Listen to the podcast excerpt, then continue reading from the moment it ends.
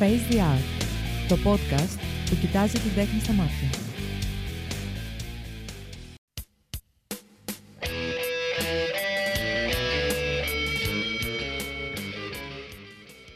Καλησπέρα σας. Στο μικρόφωνο είναι ο Φίλιππος Μαράκης και αυτό είναι το Face the Art podcast.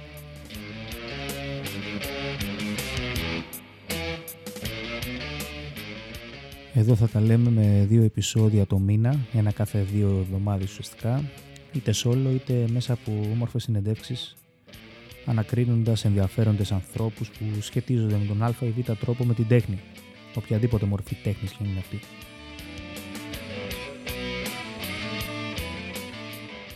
Το Face the Art ξεκίνησε ως project ε, ηλεκτρονικών συνεντεύξεων μέσα από το προσωπικό μου blog, όπου μπορείτε να δείτε στο site μου www.filmarakis.com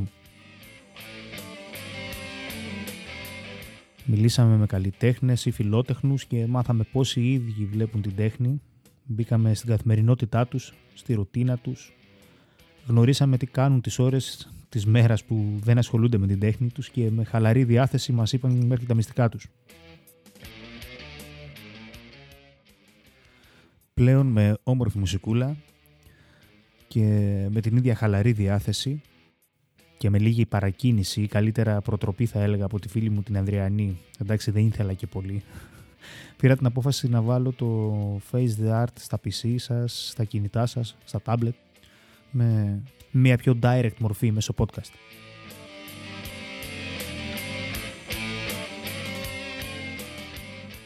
Εδώ λοιπόν κάθε δεύτερη πέμπτη απόγευμα στις 6 μέσα από τις μεγαλύτερες podcast πλατφόρμες όπως είναι το Apple Podcast, Spotify, Google Podcast, συγγνώμη, θα κάνω κάποια σαρδάμ.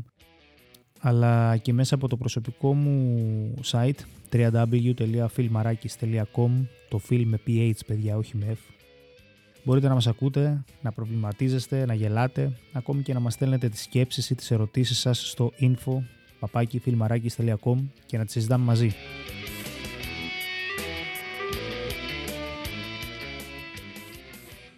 Να ευχηθώ λοιπόν καλή μας αρχή και να σας παρουσιάσω την πρώτη καλεσμένη σε αυτό το νέο podcast, στο νέο Face the Art, την Κλέρι Καμπάνη. Γεια σου Κλέρι. Γεια σου Φίλιππα. Τι κάνεις; Είμαι καλά. Καλή χρονιά κιόλας να πούμε. Καλή χρονιά να πούμε. Ευχαριστώ πάρα πάρα πάρα πολύ για την τιμή καταρχήν που μου έκανες και είμαι η πρώτη καλεσμένη σε αυτό το καινούργιο σου εγχείρημα, να το πω. Εγώ σε ευχαριστώ που είσαι δίπλα μου και κάνεις ποδαρικό τόσο στο νέο έτος όσο και στο νέο μου podcast. Δεν κανόνισε. Θα πάει μια χαρά, είμαι σίγουρη. Ελπίζω κι εγώ. Λοιπόν, Κλέρι, ναι. καταρχάς ε, να πω ότι με την Κλέρι την καμπάνη γνωριζόμαστε από μικρά παιδιά. Έχουμε έτσι μια ας πούμε συγγένεια έχουμε κοινά, κοινά ξαδέρφια, απλά από τις ανάποδες μεριές. Ε, την Κλέρι την γνώρισα ως ε, προσωπικότητα από όταν, όπως είπα και πριν από την παιδική μου ηλικία, ωστόσο καλλιτεχνικά και βασικά συγγραφικά τη γνώρισα πριν κάποια χρόνια και έχω εντυπωσιαστεί, μπορώ να το πω και να το ομολογήσω. Oh, ευχαριστώ πάρα πολύ. Οπότε για να μην μιλάω εγώ, Κλέρι, καλύτερα πες μας εσύ για σένα. Ποια είναι η Κλέρι Καμπάνη. Λοιπόν, από πού θες να ξεκινήσω, από την παιδική μου ηλικία και να ανέβουμε; Ναι, όπως νομίζεις. Έχουμε χρόνο αρκετό, γιατί έχω πάρα, πάρα πολλά να πω. Για να δω, έχει περίπου κάνει ένα μισάωράκι. Μισάωράκι θα μας φτάνει. θα στα πω έτσι ελλειπτικά, λοιπόν. λοιπόν, ποια είναι η Κλέρη Καμπάνη; Η Κλέρη Καμπάνη είναι μια γυναίκα που ζει στο Ηράκλειο της Κρήτης, γεννήθηκε στο Ηράκλειο της Κρήτης. Ε, έζησε στα πρώτα της χρόνια στα Χανιά, μέχρι 4 χρόνων περίπου. Μετά ήρθα Μηράκλειο. Μεγάλωσε σε μια πάρα πάρα πολύ ωραία γιατί μια ξέρεις από αυτές που παίζαμε όταν ήμασταν μικρά, πάνω από το γεωπονικό κήπο, με πολλές παρές, πολλές φασαρίες, πολλές αταξίες, πολλά παιχνίδια, ήταν εξαιρετικά. Γυμνάσιο, Λύκειο, μετά σπούδασα Θεσσαλονίκη.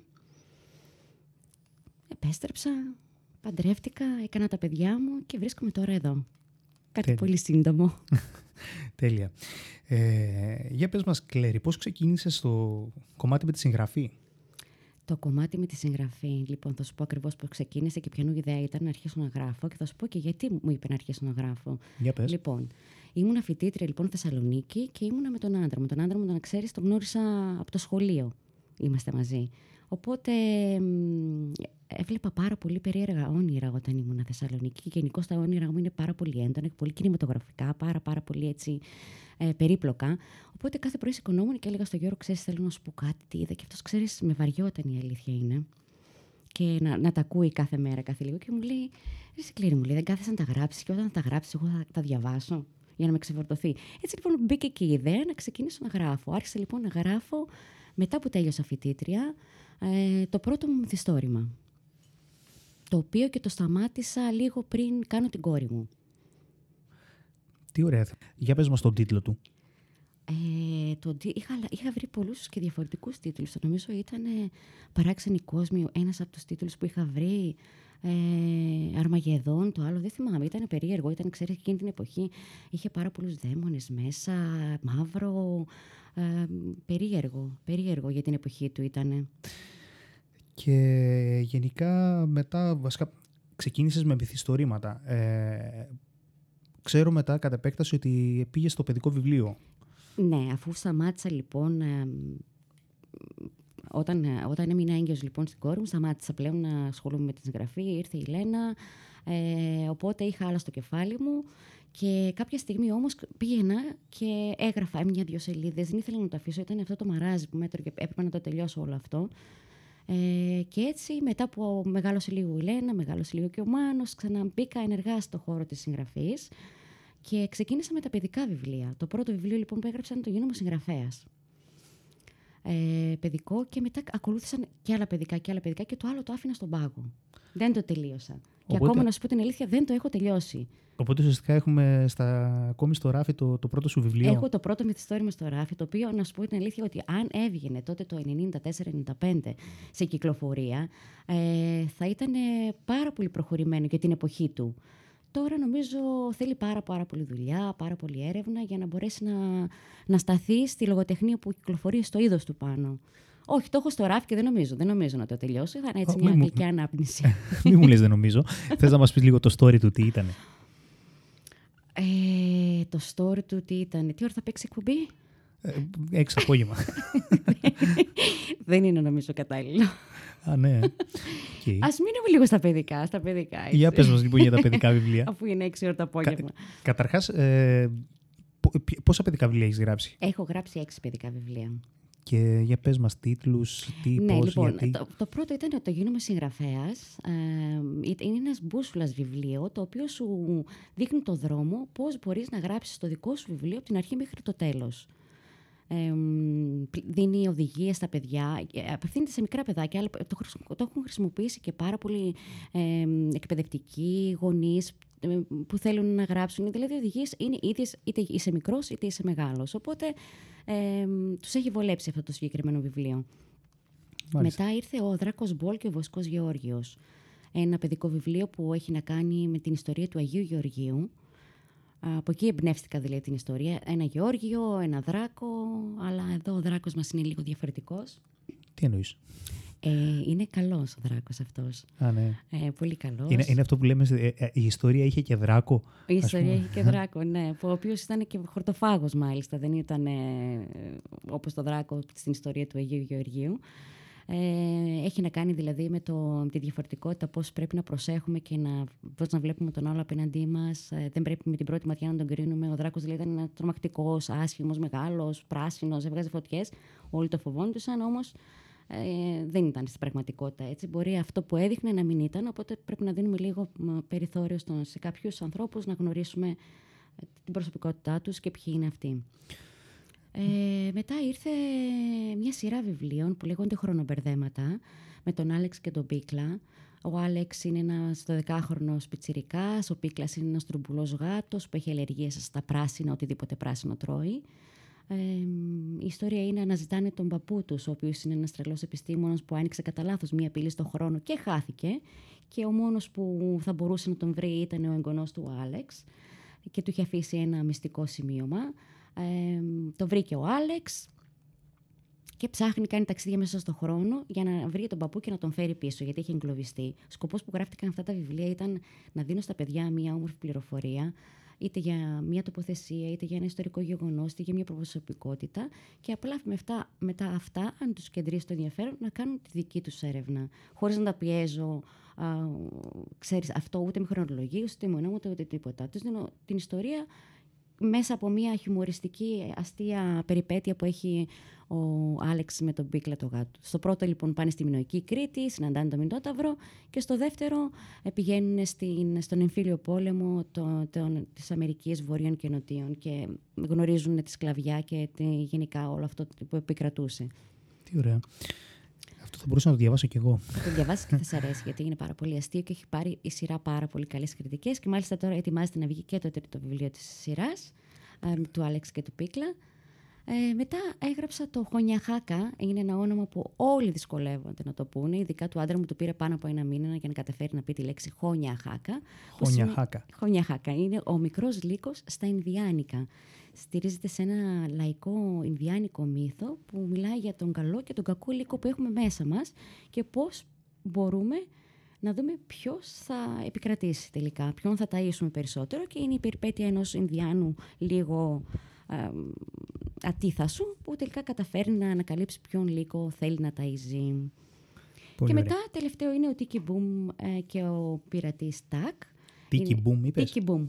Τίκι Μπουμ είναι ένα πουλί που συνοδεύει ένα γεροπειρατή, ψάχνει το θησαυρό της ζωής του μια ζωή αυτός. Τελικά σε ένα νησί με ναυαγούς ε, βρίσκει μια οικογένεια που καταλαβαίνει ότι ο θησαυρός τελικά ήταν αυτή η οικογένεια. Τα λέω πάρα, πάρα πολύ γρήγορα, δεν ξέρω αν σε μπερδεύω σε όλα αυτά. Όχι, ίσα ίσα. Είσαι κατατοπιστικότατη. Ε, θα σταθώ λίγο στο, στο βιβλίο που ανέφερες πριν με τον, με τον καλό δράκο. Τελικά είπες ότι μέσα από αυτό προσπαθείς να περάσεις ε, ε, στο πώς πρέπει να δεχόμαστε τη διαφορετικότητα. Ε, αυτό είναι μια πολύ μεγάλη συζήτηση για μένα και πιστεύω, βασικά είμαι, βλέπω ότι πλέον οι γενιές αλλάζουν και αρχίζουν και αποδέχονται πολύ περισσότερο τη διαφορετικότητα σε σχέση με τις δικές μας γενιες Το βλέπεις και εσύ αυτό; Ναι, ναι, εννοείται, εννοείται. Και με χαροποιεί πάρα πολύ αυτό το πράγμα. Δηλαδή, δεν ξέρω Κοίταξε να δεις. Αλλάζουν γενικώς όλα τα δεδομένα και είναι ο τρόπος που και εμείς οι ίδιοι οι γονείς μεγαλώνουμε τα παιδιά μας. Γιατί ε, υπάρχει περισσότερη πληροφόρηση, οι, οι, οι επιρροές που παίρνουμε γενικώς από τη ζωή, αρχίζουμε και βλέπουμε τα πράγματα εντελώς διαφορετικά.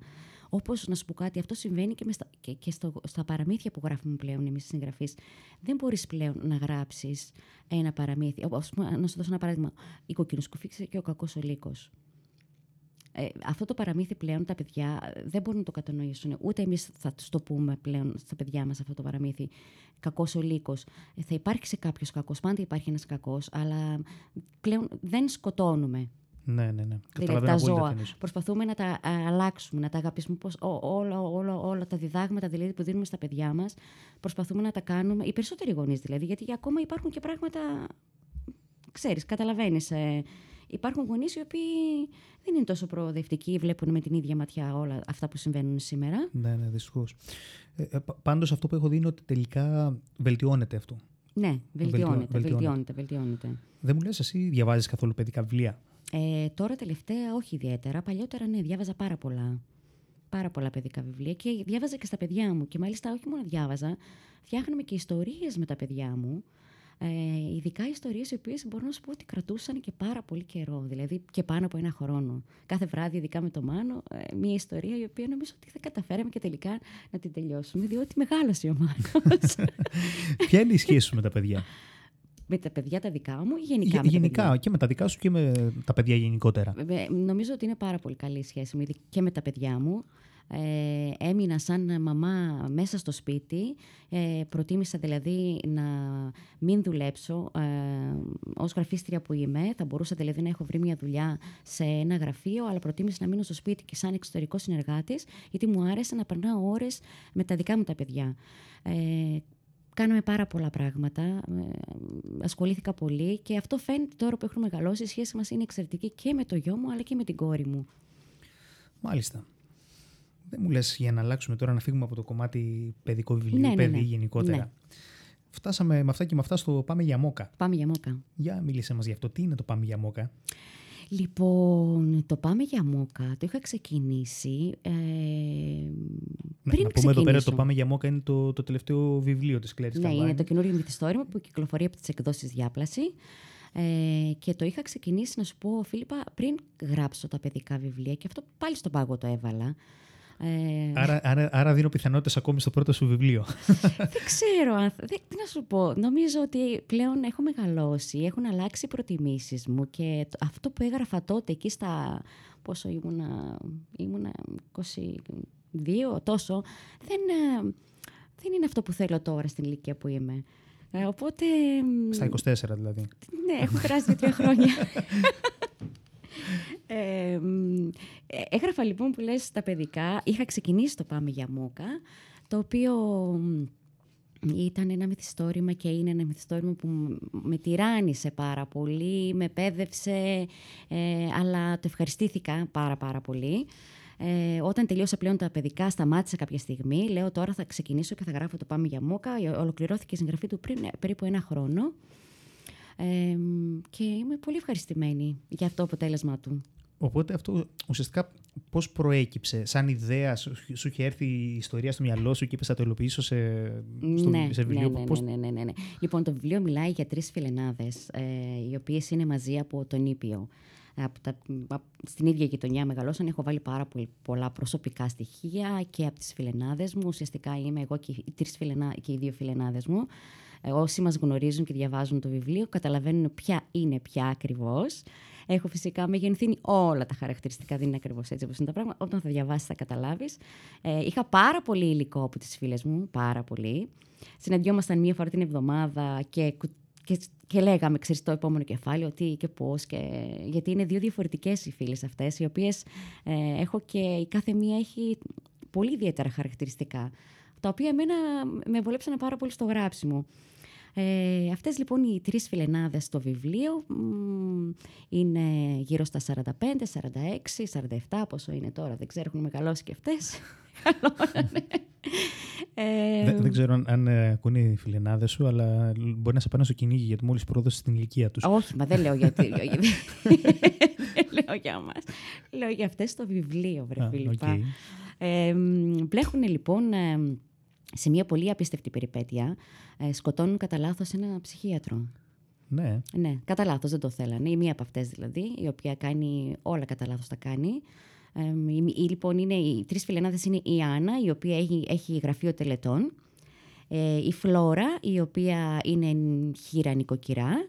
Και είναι και η Λέτα, η οποία είναι μια αρρωσυνοδός, πολύ ανεξάρτητη γυναίκα, απολαμβάνει τη ζωή, τον έρωτα και έχει και μια διαβολική τύχη που την ακολουθεί συνέχεια από πίσω της και επηρεάζει και όσους είναι δίπλα της. Μ, Και μπαίνουν που λες σε αυτή την περιπέτεια, σκοτώνουν κατά λάθος ένα ψυχίατρο, τον κρύβουν μέσα σε ένα φέρετρο, στην κηδεία Μη- το μη μας πεις το φέρετρο. βιβλίο όλο. Σου λέω το προ- ε, θα το διαβάσεις, στο... όχι δεν θα σου πω, δεν θα σου προκαλύψω, σου λέω όμως δύο πραγματάκια, έτσι ίσως α, να εξητάρει λίγο το, τους ακροατές μας.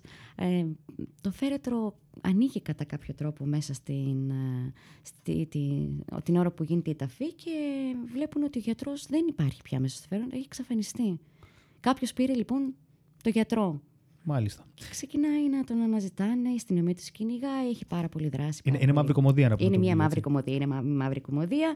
Ε, ε, είναι εδώ στο Ηράκλειο ε, οι κοπέλες αυτές ζουν και μεγαλώνουν. Πολύ ωραία. Ναι. Ποιος είναι ο αγαπημένος χαρακτήρας από το βιβλίο σου και μήπως εαυτός μου; Εκτός αν είναι εαυτός. Αγαπημένος μου χαρακτήρας. Κοίταξε να δεις, όλοι οι χαρακτήρες του βιβλίου είναι, είναι ιδιαίτεροι, είναι αγαπημένοι σε μένα. Νομίζω ότι δεν μπορώ να ξεχωρίσω κάποιον, γιατί τους έχω φτιάξει τόσο πολύ. Δηλαδή αυτοί οι χαρακτήρες να φανταστείς ότι όταν τέλειωσε το βιβλίο, ε, άρχισα να κλαίω και δεν ήξερα αν, έκλαι- αν έκλαιγα από χαρά ή αν έκλαιγα από λύπη. Ε, γιατί πραγματικά για πάρα πολύ καιρό ήταν, με- ερχόντουσαν στον ύπνο μου, την ώρα που έτρωγα, την ώρα που κοιμόμουν. Ήταν όλα αυτά τα... ε, ε, ε, Ζούσανε μαζί μου. Και όταν τους αποχωρίστηκα, αποχωρίστηκα στο τέλος του βιβλίου, ήταν ένα, μια, ένα πάρα πολύ έντονο συναίσθημα όλο αυτό. Δεν μπορώ να πω ότι ξεχωρίζω κάποιον. Θέλω να πω όμως ότι από ό,τι μου λένε όλοι οι φίλοι που έχουν διαβάσει το βιβλίο και αυτό, η Λέτα έχει ένα fan club. η Λέτα, ναι. Οκ. Ε, εδώ να πω βέβαια ότι ξετρελάθηκα με το τηλεοπτικό σποτ, με το σποτάκι το οποίο κάνατε. Ήταν Μμμ. εκπληκτικό, παιδιά. Ήταν τρομερό. Δηλαδή δεν ξέρω ποιοι το οργάνωσαν, Λοιπόν, θα σου πω, πώς θα σου και γιατί πω. ήταν τρομερό. Ε, λοιπόν, ε, φι- το, το τρέιλερ που κάναμε για το βιβλίο, σκοπός ήταν να κάνουμε ένα τρέιλερ το οποίο να θυμίζει τε, ταινία. Ε, μ, όπως και το βιβλίο είναι γραμμένο κινηματογραφικά. Πραγματικά. Ε, το, το, το τρέιλερ που μας το έκανε, μου το έκανε ο Μπαϊλοθιάρης, ο Γιώργος και εγώ η Βερίγου από την Experience More. Τους κάνω διαφήμιση γιατί τα παιδιά είναι εξαιρετικά. Έχουν κάνει πάρα πάρα πολύ ωραίες δουλειές και ε, η δουλειά τους ήταν που ε, μου κέντρισε το ενδιαφέρον και τους βρήκα μέσα από τη δουλειά τους. Είμαι πάρα πολύ ευχαριστημένη. Έχει συζητηθεί πάρα πολύ. Έχουν τα like είναι και οι προβολές πάνω από 130.000. Μέσα σε μία εβδομάδα γίνανε όλα αυτά και λιγότερο. Ε, πραγματικά η δουλειά τους είναι εξαιρετική. Συγχαρητήρια στα παιδιά. Πραγματικά συγχαρητήρια. Ναι, ήταν, ναι. ήταν τρομερό, παιδιά. Δείτε το. Ε, για πες μας, Κλέρι, το βιβλίο σου πού μπορούμε να το βρούμε; Παντού, σε όλα τα βιβλιοπωλεία και, στις, και στο site των εκδόσεων της διάπλασης. Πολύ ωραία. Ε, Κάτι το οποίο θέλεις να επισημάνεις πάνω στο Πάμε για Μόκα, κάτι το οποίο, κάποια ιστορία ενδεχομένως μέσα από το Πάμε για Μόκα, Ω- ενώ όχι ιστορία την οποία έχεις γράψει στο βιβλίο, ιστορία την οποία έγινε κατά τη διάρκεια που το έγραφες πραγματική, όχι του βιβλίου. Κάτι το οποίο ας πούμε, να σου έχει μείνει κατά όλο αυτό το διάστημα. Ε, να μου έχει μείνει κάποια. στε- την ώρα που. ε, όταν, κατά τη διάρκεια που έγραφα, δηλαδή. Κοίταξε να δεις, ε, το Πάμε για Μούκα γενικά επηρέασε τη δική μου ζωή αλλά και των άλλων δύο φιλενάδων μου το οποίο το χρησιμο... θα καταλάβεις, ε, δεν θέλω να κάνω spoiler αλλά αρχίσαμε να χρησιμοποιούμε το Πάμε για Μούκα και εμείς όταν κάτι έπρεπε να γίνει. Θα- Όσοι έχουν διαβάσει το βιβλίο καταλαβαίνουν. Εννοείς, όσοι- εννοείς την ατάκα Πάμε την για ατάκα Μόκα. πάμε για Μην μόκα. πούμε το- το παραπάνω πράγματα, χρησιμοποιούμε. ξέρω. Ναι, έγινε, μπήκε στην καθημερινότητά μας και εμάς αυτό το πράγμα. Αυτό μπορώ να σου πω. Ωραία. Δεν μου λες, Κλέρι, Μμ. η συγγραφή είναι τέχνη; Ε, ναι. Για μένα είναι τέχνη. Ε, υπάρχουν κάποια πράγματα στη συγγραφή τα οποία τα μαθαίνεις. Ναι, μεν φυσικά υπάρχει ε, και το... Έμφυ το ταλέντο. Ε, αυ- η έμπνευση. Η έμπνευση. έμπνευση. Χρειάζεται έμπνευση. Χρειάζεται έμπνευση για να μπορέσεις να γράψεις. Ε, ε, πολύ φαντασία. Αλλά υπάρχουν και κάποια κόλπα μέσα στην ε, ε, συγγραφή τα οποία μαθαίνονται. Αυτά είναι και αυτά που έχω βάλει και στο πρώτο μου βιβλίο, το Γίνομαι Συγγραφέας, τα οποία τα έμαθα και εγώ γιατί παρακολούθησα ένας εργαστήρι δημιουργικής γραφής που με βοήθησε πάρα πάρα πολύ. Σε βοηθάει δηλαδή πώς να. Ε, ξεκινήσεις, τι πρέπει να γράψεις, τι πρέπει να προσέξεις για τον ήρωα, για την υπόθεση. Όλο, όλο αυτό υπάρχει ε, δύο-τρία πραγματάκια τα οποία είναι πολύ σημαντικά να τα γνωρίζει κάποιος που γράφει. Γενικά ξέρω ότι σχετίζεσαι πολύπλευρα με την έννοια τέχνη και όχι μόνο Μμμ. συγγραφικά. Ε, αν θυμάμαι καλά μου είχες πει κάτι θεατρικά. Τι, για πες γι' αυτό. Ναι, είχα κάνει πριν κάμποσα χρόνια, αλλά με λόγω του κορονοϊού μας, τα σταματήσαμε τώρα. Είναι δύο χρόνια και δύο, δυόμιση χρόνια περίπου έχουν σταματήσει τα εργαστήρια. Ήταν το, τα θεατρικά παρμυθοφτιάγματα που είχαμε ξεκινήσει ένα εργαστήρι για μικρά παιδάκια, το οποίο με τα παιδιά φτιάχναμε την ιστορία, ε, μ, μια οποιαδήποτε ιστορία που θέλανε τα παιδιά.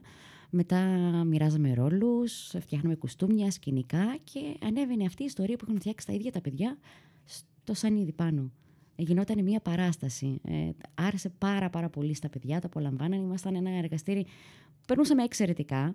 Ε, όμως τώρα με τον κορονοϊό δυστυχώς είναι δύσκολο να τα κα- τέτοιο. Και ε, έχω και άλλες προτεραιότητες τώρα. Δεν, νομι- δεν ξέρω αν θα ασχοληθώ ξανά με αυτό το, το, Το αντικείμενο. το αντικείμενο. Ναι. Πραγματικά τώρα δηλαδή, να το πω για αυτό το θέμα από τον κορονοϊό που λες έχει, έχει πάει τις ζωές μας πίσω σε πο- πολλή πλευρά. Τέλος Πάρα πάντων. πολύ, πάρα πολλά. Ναι, ναι, πραγματικά. όλα. Πώς, το, πώς την περνάς στη φάση με την COVID era; Κοίταξε να δεις, εγώ επειδή είμαι πολύ σπιτόγατος και μου, μου αρέσει να μένω στο σπίτι, να βρίσκω πάρα πολλούς ε, διάφορους τρόπους να περνάω καλά.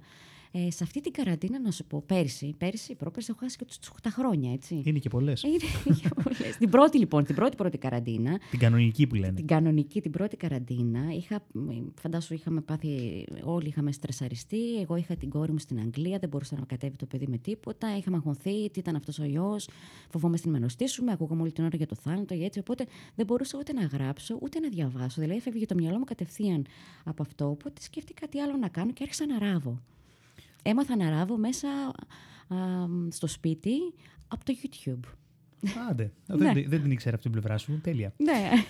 Τέλεια. Έχω μια φίλη που είναι, ασχολείται πάρα πολύ με αυτό. Είναι textile artist. Τέλεια. Και... Γνωριστούμε με την κοπέλα. Βεβαίως, βεβαίως. Θα χαρώ πολύ. Πάρα, πάρα πολύ ωραία. Ε, οπότε να φανταστώ ότι στην, στην ερώτηση που θα σου έκανα στο τι κάνεις όταν ε, δεν γράφεις, φαντάζομαι ράβεις. Τώρα, αυτό τον καιρό, να σου πω την αλήθεια, ράβω, ναι, ράβω. Και μου αρέσει πάρα πολύ γιατί έχω μάθει και ράβω τα δικά μου ρούχα, το δικό μου στυλ ακριβώς όπως το θέλω και το απολαμβάνω ιδιαίτερα, μπορώ να σου πω. Πολύ και όχι ωραία. μόνο εμένα, ράβω τους φίλους μου, τις φίλες μου, τους τους φίλους των φίλων μου. Ρα- Ράβω γενικώς πάρα πολλά. Για πες μου τώρα, Κλέρι, τι, τι, τι εκνευρίζει την Κλέρι την καμπάνη; Λοιπόν, με εκνευρίζει πάρα πάρα πάρα πολύ η ασυνέπεια. Η ασυνέπεια, δηλαδή έχω ένα θέμα με τους χρόνους, έχω ένα θέμα όταν πρέπει κάτι να γίνει και ε, έχουμε πει ότι θα γίνει, ε, θέλω να γίνει οπωσδήποτε. Ε, και αυτός είναι ο λόγος που πολλές ε, φορές δεν μπορώ να λειτουργήσω μέσα σε ομάδες. Είσαι ανυπόμονη. Πάρα πολύ. Αλλά είμαι και, έχω και πάρα πολύ υπομονή. Εξαρτάται ε, τι, τι συμβαίνει. Εξαρτάται τι συμβαίνει. Αν ε, πατώντας ένα κουμπί μπορούσες να αλλάξεις κάτι στον κόσμο, τι θα ήταν αυτό; Να αλλάξω κάτι το κόσμο, στον κόσμο. Ε, κοίτα, στην προκειμένη περίπτωση θα άλλαζα να μην υπάρχει εννοείται η αρρώστια, ο κορονοϊός, να, να είμαστε υγιείς, να, αυτό. Να πάρουμε τις ζωές μας να πίσω. πάρουμε από τις ζωές μας πίσω. Ε, πάρα πολλά πράγματα θα μπορούσαμε να αλλάξουμε στον κόσμο, αλλά νομίζω ότι έτσι όπως είναι ο κόσμος υπάρχει μια ισορροπία, γενικώς. Ναι. Πρέπει να υπάρχει αυτή η ισορροπία, είτε καλού είτε κακού, οτιδήποτε υπάρχει και γίνεται στον κόσμο. Κατ' εσέ, ποια είναι η, η ισχυρότερη διαπροσωπική σχέση που μπορούν να αναπτύξουν δύο άνθρωποι; Κοίταξε να δεις. Νομίζω η φιλία είναι για μένα κάτι πολύ ισχυρό. Ε, το οποίο μπορεί να εξελιχθεί και σε κάτι άλλο. Όπως εγώ με τον άντρα μου, παραδείγματος χάρη. Ήμασταν πάρα πολύ καλοί φίλοι. Ήμασταν κολλητοί και συνεχίσουμε να είμαστε. Και εξελίχθηκε σε έρωτα, αγάπη, γάμο, παιδιά. Τι είναι πιο ισχυρό, η φιλία ή ο έρωτας; Ε, η φιλία. Γιατί, κοίταξε να δεις, με τα χρόνια, όταν είσαι σε ένα γάμο πάρα πάρα πολλά χρόνια, ο έρωτας κάποια στιγμή αρχίζει να παίρνει τη θέση κάτι, κάτι διαφορετικό, κάτι άλλο. Ε, για μένα, όταν υπάρχει φιλία μέσα σε ένα γάμο, πιάσαμε το θέμα του γάμου. τώρα; ε, νομίζω ότι είναι μια επιτυχία στο γάμο. Και αυτό συμβαίνει και σε μένα με τον Γιώργο. Είμαστε ακόμα φίλοι. Είμαστε ακόμα φίλοι. Προτιμάς να μετανιώνεις για πράγματα που έκανες ή για πράγματα που δεν έκανες; Μ, για πράγματα που έκανα, για πράγματα που δεν έκανα. Ε, δεν θέλω να μετανιώνω. Γιατί μ, καλό είναι να κάνουμε πράγματα και να παίρνουμε εμπειρία στη ζωή μας. Ε, μέχρι τώρα, ας πούμε, δεν έχω μετανιώσει κάποια πράγματα. Ε, Σκεφτόμουν ότι αν θα μου έλεγες αν θα γυρνούσα πίσω, τι θα άλλαζα στη ζωή μου. Νομίζω ότι δεν θα άλλαζα απολύτως τίποτα. Δεν θα άλλαζα απολύτως τίποτα, διότι ε, όλα αυτά που έχω κάνει με έχουν φέρει ακριβώς σε αυτό το σημείο που είμαι τώρα και μπορώ να πω ότι είμαι πολύ ευτυχισμένη αυτή τη στιγμή. Πολύ σημαντικό. Μπράβο, Κλέρι. Ε, πες μου τώρα ποιο είναι το αγαπημένο σου χρώμα; Ε, πες- Α. Πήγαμε, πάμε στις ερωτήσεις ψυχολογίας. Αγαπημένο Και θέλω να χρώμα. πεις και γιατί. Λοιπόν, κάτσε να σου πω. Αγαπημένο χρώμα ε, μ, δεν έχω, αλλά μου αρέσουν πάρα πάρα πολύ όλα τα χρώματα. Αυτό θα το καταλάβεις αν έρθεις στο σπίτι μου. Έχω έρθει στο σπίτι σου. Έτσι λοιπόν. Ε, ε, Έχεις έρθει, ο- έχω, έχω πάρα πολλά χρώματα μέσα. Και μάλιστα τα βάψα, τα βάψα και μετά την καραντίνα, η καραντίνα αυτή. Α, ναι. Ε, ναι, είναι πολύ χρώμα το σπίτι μου. Λες και μπαίνεις μέσα σε. Ειδικά τα παιδάκια όταν μπαίνουν μέσα στο σπίτι, τους αρέσει γιατί έχω ροζ, έχω μ, μπλε, έχω κίτρινο, έχω πορτοκαλί, έχω πάρα πολύ χρώμα. Μ' αρέσουν όλα τα χρώματα. Οπότε δεν ξεχωρίζεις Δεν κάποιο. ξεχωρίζω. Δεν μου αρέσει το μαύρο. Δεν μου αρέσει το μαύρο. Ε, δεν έχω μαύρα ρούχα. Ε, Γενικώ, τα χρώματα δείχνουν νομίζω και την ψυχολογία σου. Ότι όταν νιώθεις καλά, θες να, να, να φοράς και χρώματα, να ε, εξωτερικεύεις αυτό που έχεις μέσα σου. Λένε ότι εκφράζοντας το αγαπημένο μας χρώμα ε, μπορούμε να καταλάβουμε ένας ψυχολόγος το, το, τη- την συγκεκριμένη μας ε, φάση που περνάμε. Μμ. Θα σου πω λοιπόν ποιο ήταν το αγαπημένο μου χρώμα όταν ήμουν μικρό κοριτσάκι. Το αγαπημένο μου χρώμα ήταν το κίτρινο. Το κίτρινο. Το κίτρινο. Και εμένα επειδή Μάικ, όχι για κάποιο άλλο λόγο. ε, το κίτρινο μου άρεσε πάρα πολύ και ακόμα συνεχίζει να μου αρέσει. Ε, έχω, μ' αρέσει πολύ κίτρινο, μπλε, ε, μοβ, ε, πράσινο. Μ' αρέσουν σου λέω πάρα πολύ τα έντονα χρώματα. Αλλά το, όταν ήμουν μικρή ήταν το κίτρινο χρώμα, το αγαπημένο μου. Αγαπημένο φαγητό. Όλα. Ξεκλειδώνουμε την Κλέρι Καμπάνη τώρα. Αγαπημένο φαγητό, όλα. Δεν έχω κάποιο. Όταν ήμουν μικρή, το αγαπημένο μου φαγητό ήταν τα ρεβίθια. Αλήθεια το λες. Ναι. Μπράβο. Παράξενο παιδί από μικρό. ρεβίθια, ναι. Που τα Μάλιστα. συνεχίζω να το τρώγω ακόμα τα ρεβίθια. Ε, όχι, είμαι πολύ εύκολη στο φαγητό. Πάρα πολύ εύκολη. Πες μου μια σου στιγμή την οποία ε, θα ήθελες ε, να επαναλάβεις γιατί δεν πρόλαβες να, να την ολοκληρώσεις, ας πούμε την ερώτηση. Μία Σε όλη στιγμή σου την της- πορεία, ναι. που θα ήθελα να την επαναλάβω είναι... μ, Κοίταξε να δεις. Θα ήθελα να σου πω τώρα κάτι πρόσφατο. Κάθε φορά που τελειώνει το καλοκαίρι δεν αποχαιρετώ τη θάλασσα και αυτό με, ε, δεν ξέρω πότε είναι η τελευταία φορά που θα πάω για μπάνιο. Και κάθε φορά το σκέφτομαι. Καταλαβαίνεις πώς το εννοώ. Το καταλαβαίνω Ότι- απόλυτα, γιατί ξέρεις ότι είμαι άνθρωπος της θάλασσας. Ναι, είσαι άνθρωπος της θάλασσας. Αυτό όμως εμένα με προβληματίζει. Γιατί λέω, κοίταξε να δεις, αυτή ήταν τελικά η τελευταία φορά και δεν την αποχαιρέτησα. Εμένα μου αρέσει πάρα πολύ η θάλασσα. Το ίδιο πάθαινα και εγώ μικρός, δεν αποχαιρετούσα το τελευταίο παγωτό που έτρωγα την περίοδο του καλοκαιριού. Γιατί ήμουν σίγουρος ότι το χειμώνα δεν μου παίρναν παγωτό, οπότε μπορώ να σε Αυτή η νιώσω. ατάκα ότι τα παγωτά στο χειμώνα είναι τα ψυγεία μπαγιάτικα και δεν τα τρώμε, δηλαδή Ναι, το ναι, πιστεύεις; Ναι. Ε, όχι βέβαια, τρώω, τρώω πάρα πολλά παγωτά το χειμώνα πλέον. Κλέρι, σε ευχαριστώ πάρα πάρα πάρα πολύ Εγώ ευχαριστώ πάρα πάρα πολύ. που μου έκανες την τιμή και ήσουν, ε, μου, μου έκανες ποδαρικό σε αυτό το Face the Art και ελπίζω να είσαι τυχερή, χαρούμενη, χαμογελαστή που είσαι τώρα. Δεν σε, βλέπουν, δεν σε βλέπω εγώ. και να σου πάνε όλα δεξιά. Εγώ ευχαριστώ πάρα πολύ. Θα πάει πάρα πολύ καλά η εκπομπή σου, γιατί είσαι ένας πάρα πολύ χαρούμενος και πάρα πολύ όμορφος άνθρωπος και είμαι σίγουρη ότι θα σκίσεις. Σε ευχαριστώ πολύ πολύ. Να πω ένα μεγάλο ευχαριστώ και σε εσάς που μας ακούσατε στο πρώτο Face the Art podcast και ελπίζω να σας κράτησα καλή παρέα και εγώ και η Κλέρη και να πούμε στο επανειδήν στο επόμενο επεισόδιο. Σας ευχαριστώ πολύ. Face the Art, το podcast που κοιτάζει την τέχνη στα μάτια.